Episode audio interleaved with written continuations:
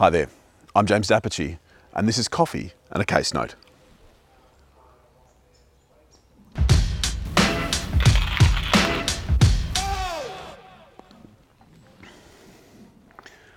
Team, today we're going to talk about the circumstances in which you can get an interlocutory injunction, which means that the court makes an order stopping someone from doing something before the end of the proceedings.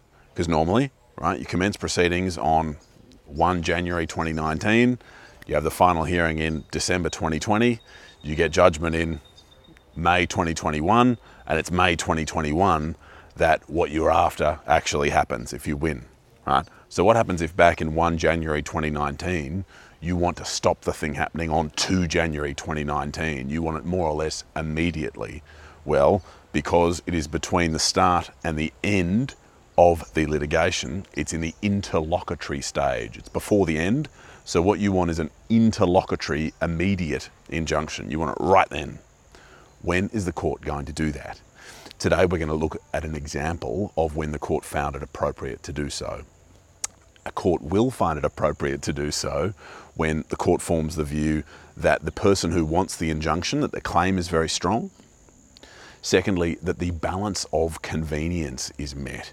And that's a term that uh, is not easily defined precisely, but in essence, the court weighs up and says, right, um, is the wrong that this injunction, that this stop is going to cure, is it something that we need to take the big drastic step of a stop?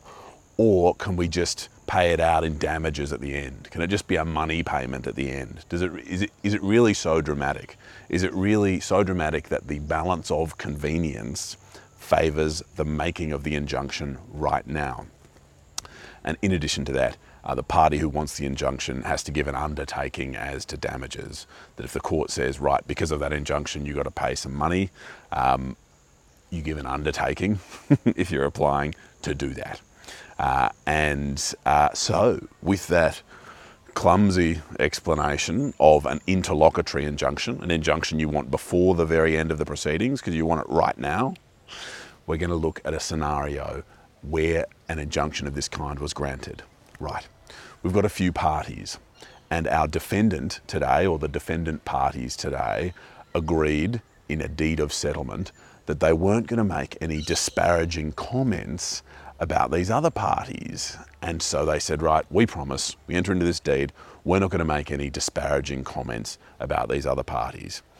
And the nature of the disparaging comments that were being made related to an alleged breach of workplace safety legislation that sadly led to a death. And so the disparaging comments that were being made were to the effect of, um, I won't quite repeat the nature of the language, but it was attributing blame for these deaths to these other parties and doing it in inflammatory, um, incendiary language. And so a deed of settlement is entered where the person saying these things uh, agreed not to say them anymore. What happens? The person who made that agreement started saying them again. and so our disappointed party who didn't want these things being said, they sought an immediate injunction to stop this person saying these things today. So they commenced the proceedings. Remember, final hearing happens in a long, long time. They said, right, we've commenced. We want them right now.